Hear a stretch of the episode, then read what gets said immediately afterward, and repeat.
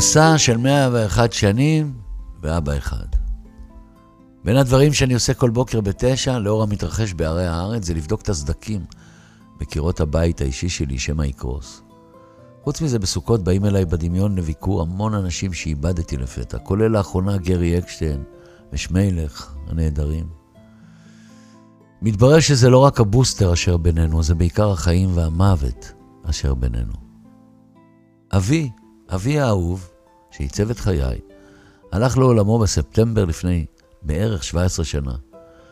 כשחשבתי שבנובמבר המתקרב ימלאו לו מאה שנה, הבנתי שהקורונה שיבשה לי את הספירה. ושאם הוא נולד ב-אלף תשע מאות ועשרים, אז השנה ימלאו לו מאה ואחת קמטים ושנים.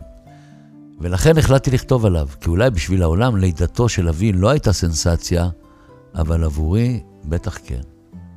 אז אני חושב, איזו אנרגיה שטפה את העולם ב-אלף תשע מאות ועשרים אחרי מלחמת העולם הראשונה. אבא של אבי, סבא שלי, למשל עזב אותו ואת אמו והיגר ל-שלושים שנה לאמריקה. למשל ארגון אנשים ויצו, הוקם אלף תשע מאות ועשרים, וטרומפלדור מת בקרב על תל חי, ורבי שנקר, נגן הסיטר, שניגן עם הביטלס, נולד עם מיתר ביד. אתם מבינים? היו עוד אירועים, אבל הבטח פיקששתי. בתכלס, אבא נולד בעיירה אומנית קטנה בשם סירט. לא סרט, סירט. כשהגענו אליה בשנת אלף תשע מאות שמונים ושש, במסגרת טיול שורשים משפחתי, העיירה נראתה מגובבת בתים, נטולת שלטי פרסומת.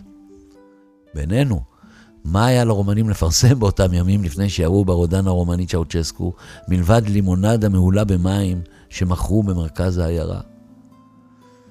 אז באנו לרחוב שלו, עלינו ביסוס לביתו, שתי בבושקות קיבלו את פנינו, אבא נזל מדמעות, הריח את הקירות, וכשירדנו אמר לי, לעולם אל תיוולד בארץ רחוקה מהלב שלך. הכרתי את אבי לפני כ-שבעים שנה, הוא היה כזה שישר מצא חן בעיניי בתור אבא, למרות הרייש המתגלגלת והמבטא הזר שהתביישתי בהם בתור יליד הארץ. אבא היה אובלי, ממושקף, מהיר תנועה, מנהיגותי, חסר מודעות לגוף, הוא אהב סרטי ריגול למשל, אבל בעיקר היה ציוני, מה שהיום קוראים מלא מלא. ומה זה התבטא? שבגיל צעיר כבר ישב מלא מלא זמן בבית הכלא הרומני בעוון ציונות, שבמלחמת העולם השנייה הציל מלא יהודים ממחנה עבודה רצחני, מאזור שנקרא טרנסניסטריה. הוא היה בין כ-ארבעת אלפים המעפילים שעלו ארצה באונייה כנסת ישראל, והיה ממקימי אלוני אבא, קיבוץ בעמק ישראל שבו נולדתי. והיה עוד. הוא היה חף מציניות, וכפי שהתוודע בספרו האוטוביוגרפי, דווקא ציוני, את מיטב שנותיו הקדיש לעבודה הציבורית ופחות למשפחה. מה שכן, לפחות בשני לילות יקרים מפז, זה בטוח היה הפוך. מתי? כשהם עשו אותי. ומאוחר יותר את אחותי, יחידתי, נווה. בתחילת שנות ה-שמונים האמיתיות עשינו כמה חברים סאנסים, ואלינו באוב נשמות יקרות לנו, כולל את הממאס והפאפס ואלוויס פרסלי. אבל אני כבר לא בסאנסים, אלא בדמיון המודרך שלי. ואני נזכר למשל שהשתתפנו, הוא ואני, בפאנל טלוויזיוני שעסק במצב הדורי שלנו. והייתי קפוץ כקפיץ, ורק אחר כך הבנתי שהילד האבוד שבי חזר לשיחה מול האב. מצד שני, אני יכול לראות אותו בחיבה יתרה, מחנה חצי שעה ברחוב, מפקשש בסוף את המדרכה, יוצא מהמכונית כשעיתוני שישי תחת בית שחיו, נכנס הביתה, מברך אותנו חג שמח אם זה חג בחום שלו. ואחר כך את אמא עושה לו תה במטבח ואומרת לו, נו, ספר משהו. אתם יודעים, בתורים וברעיונות חג יש כאלה שנהנים להתחשבן עם ההורים שלהם, המדינה והפוליטיקה, אז אני לא. אני רק אגיד שאומנם הוא לא היה מהדור המחבק והמפנק, ומלבד לבקום ביום הגיוס הוא לא לקח אותי לחוגים, אבל הוא היה לי מודל חיים, תרבותי, רך, חכם, אוהב וידען. פעם, כשהייתי ילד, שיחקנו מתקות, ואחר כך נכנסנו לים. תשפריץ, בבא, צעקתי לעברו. אבל הוא לא הגיב, כי אבא לא נהג להשפריץ, לא מים ולא רעל על אנשים. כשמגיע מישהו בין מאה ואחת לסביבה, כולם עושים לו כבוד כמו לאברהם ולתרח. אבל בינתיים זה חלום רחוק לשרוד ככה. תגיד, מה קורה בעולם הפוליטי? ישאל מי שהיה חבר כנסת וסגן ראש העיר התל אביבי המצטיין. אז מה אני אענה לו? הרי על רוב כוכבי הפוליטיקה העכשוויים ממילא הוא לא שמע. טוב, זוכרת יאיר, הבן של תומי, שאיתו שירתת כריפורטר בעיתון נשכח בשם זמנים? אז הוא שר החוץ. ואתה גם עדיין שר? אני שר בשין, אין. ומה שלום העולם, ישאל? העולם במגפה נוראית, אבשר לו. באמת? עשיתם משהו לא טוב כדי לחטוף אותה, יחקור? אולי חטאנו להיבריסים של הפייסבוקים והאינסטגרמים והטיקטוקים, אגיד לו. מה זה המילים האלה, יתמה? עזוב, עזוב, זו השפה הקדושה החדשה. אחר כך אתקן אותו על הילדים, הנכדים והנינים. והמוזר שהוא לא יפסח דווקא על הציץ הגירניום הקטן בדירה שבה גידל אותנו עם אמא. כי אנשים זוכרים לפעמים דברים פרוזאיים. וכשנדבר על העיר תל אביב שלו, אגיד לו, אתה כמובן תזהה מיד את הספורטק והסינמטק התל אביבים שלקחת חלק עצום בבנייתם, ממש. אבל אם תלך תל ברוכה, תופתע לגלות רחוב עם שלט על שמך בירידה לים. בכללי תל אביב היא עיר תוססת, מפוצצת תמות, מסעדות ופאבים, אבל רחובותיה מחופרים כמו במלחמת העולם השנייה. אתה יודע מה? אומרים שחופרים לרכבות, אבל איך תדע? איש לא ראה אותן. אז אולי הם מחפשים זהב. זה מה שאני אגיד לו. אבא לא דיבר אני, אלא אנחנו. הוא לא פיקשש איש מכל דת, מין וגזע, והוא עזר לכולם כמו קונדיטור שמחלק עוגות חינם בלונדון. וכמו רוב בני דורו, אבא נראה מבוגר מכפי גילו. הוא לא ידע למשל מה זה ניו אייג'ינג. הוא האמין ביהודים ובאמת הישנה והבהירה, והוא היה מעיף טיפות אפטר שייב ארמיס אחרי הגילוח שבו תמיד פצע את עצמו. והיה בעל מאגר בדיחות עצובות בלי פאנץ'. וכשהיה נוהג להפתיע אותי בשאלה אם אני כועס, הייתי עונה לו לרוב שכן, כי כעס הוא בלתי נפרד מהחיים האלה. ועכשיו, עכשיו אני רק כועס שאתה איננו, אומר לו.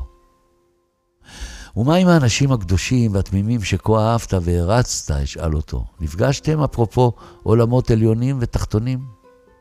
שמה יגיד, כל מה שאומרים על חיי העולם הזה וחיי העולם הבא לא דומה.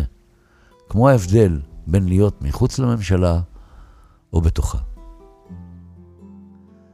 אבא יבחין בוודאי בכמות הגעגועים הבלתי נגמרת שלי אליו, אל אמי ואל אחותי. שלושתם הרי היו הנשמות הטובות ששמרו עליי. אחר כך הוא יביט נפעם אל העולם החדש, הלא פואטי, הפוליטי, ובעיקר השיקום מהרצה עצמית ומחיפוש אחרי תרופה למגפה.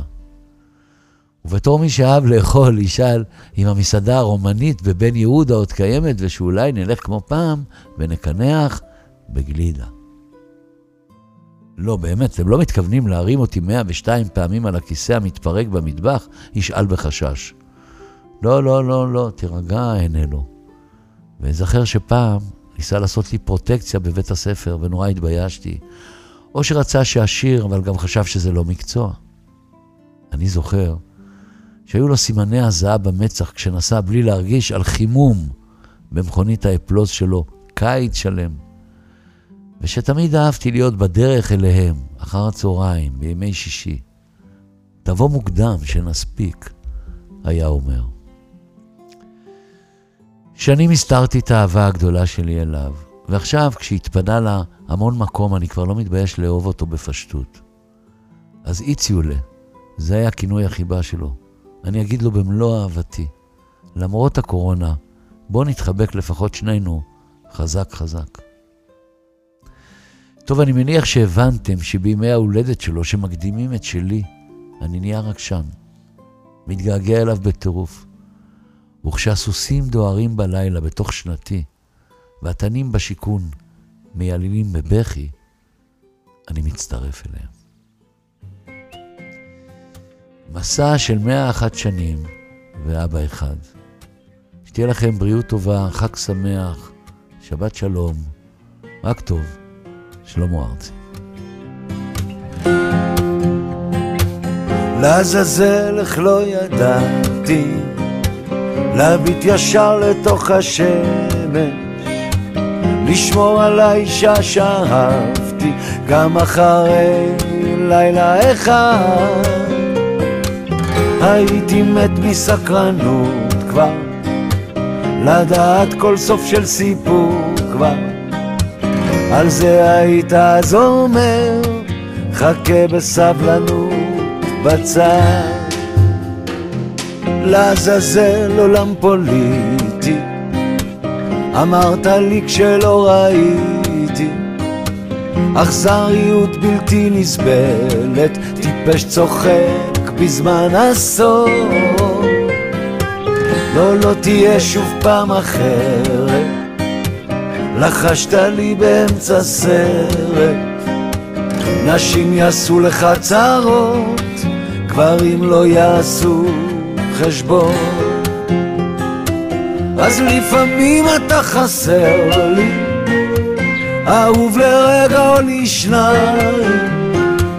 ולפעמים כשאתה מדבר איתי באמצע לילה בלי כוכב, אני אוהב כשאתה אומר לי, איתך באש איתך במים. בוא נחזיק את האהבה בכוח, כדי שאף פעם לא תברח. לעזאזל איך לא ידעתי על מה נלחמתי בך כמו ילד. בשדה התעופה נרדמתי ברעש של המטוסים, המלחמה של הפנאטים הרגה לנו את כל השקט. על זה היית אז אומר, אם תילחם בסוף תפסיד. אז לפעמים אתה חסר לי, אהוב לרגע או לשניים. ולפעמים כשאתה מדבר איתי באמצע לילה בלי כוכב, אני אוהב כשאתה אומר לי, איתך באש איתך במים. בוא נחזיק את האהבה בכוח, כדי שאף פעם לא תברח. לעזאזל איך לא ידעתי דקן את הפנצ'ר כשנתקעתי. שוב התיישבתי מול השמש, מביט בעיני האנשים. האם לעצור, האם ללכת, לעזאזל שוב לא ידעתי. פתאום שמעתי אותך אומר, אל תתייאש, פשוט תמשיך. כן, לפעמים אתה חסר לי, אהוב לרגע או לשניים. ולפעמים כשאתה מדבר איתי באמצע לילה בלי כוכב, אני אוהב כשאתה אומר לי, איתך באש איתך במים. בוא נחזיק את האהבה בכוח, כדי שאף פעם לא תברח.